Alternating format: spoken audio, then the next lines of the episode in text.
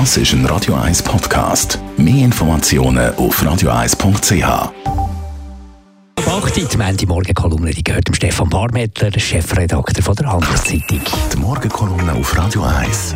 Präsentiert von Autop und Stützliwösch. Wir bieten den Schlieren Zürich-Tüfenbrunnen und am Hauptbahnhof professionelle Innenreinigungen an. Wir freuen uns auf Ihren Besuch. Guten Morgen, Stefan. Schönen guten Morgen, Marco. Reden wir über Managerlöhne. Sergio Ermotti und Co. Trotz schwierigem Geschäftsgang äh, kassieren sie Rekordgelder. Das sorgt natürlich für Unruhe. Absolut, äh, Marc. Es sieht tatsächlich so aus, wie wenn bei uns eine neue heiße Lohndebatte aufflammt. Auslöser sind, du hast gesagt, die zweistelligen Millionenserie vom UBS-Chef Ermotti und vom Credit Suisse-Chef Tiam. Wegen diesen Herren wittert die Linke im Land Morgenluft und winkt schon mit einer Lohninitiative. Das kommt besonders gut an in den Leserbriefspalten.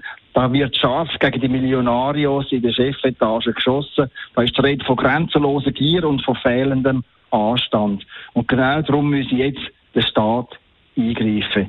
Ich kann die Kritik zwar zum Teil nachvollziehen, zweistellige Millionen von er kommen schlecht an, vor allem wenn Arbeitsplätze abgebaut werden und Aktienkurse einbrechen.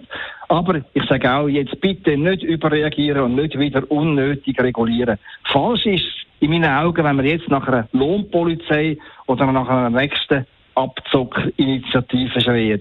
Weil die Lohnfestlegung nicht die Aufgabe von der Stimmbürger kann sein, auch nicht vom Staat.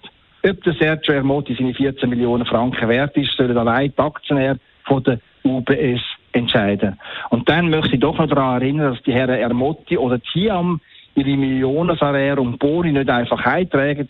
Stattdessen packt der Fiskus bei diesen Herrschaften ziemlich unzimperlich zu. Ich habe es ausgerechnet, genau die Hälfte von ihren Millionen Honorar zwackt das Steueramt ab.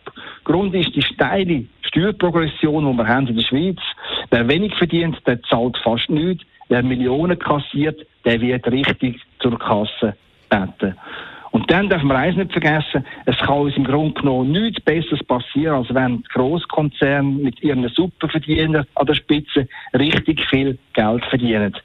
Dann die fünf Weltkonzerne im Land, nämlich die UBS, CS, Roche, Nestle und Novartis, die liefern jedes Jahr zusammen 10 Milliarden Franken in die Staatskassen ab. Mit anderen Worten, es sind unsere Großkonzerne, es sind unsere Großverdiener, die einen stattlichen Teil von unserem Staat finanzieren.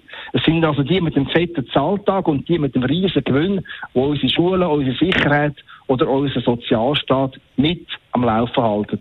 Das muss im aktuellen Klassenkampfgetöse auch mal gesagt sein. Stefan Barmettler, seine Morgenkolumne gibt es selbstverständlich zum Nachlass im Netz auf radio1.ch. Die Morgenkolumne auf Radio 1. Das ist ein Radio 1 Podcast. Mehr Informationen auf radio1.ch.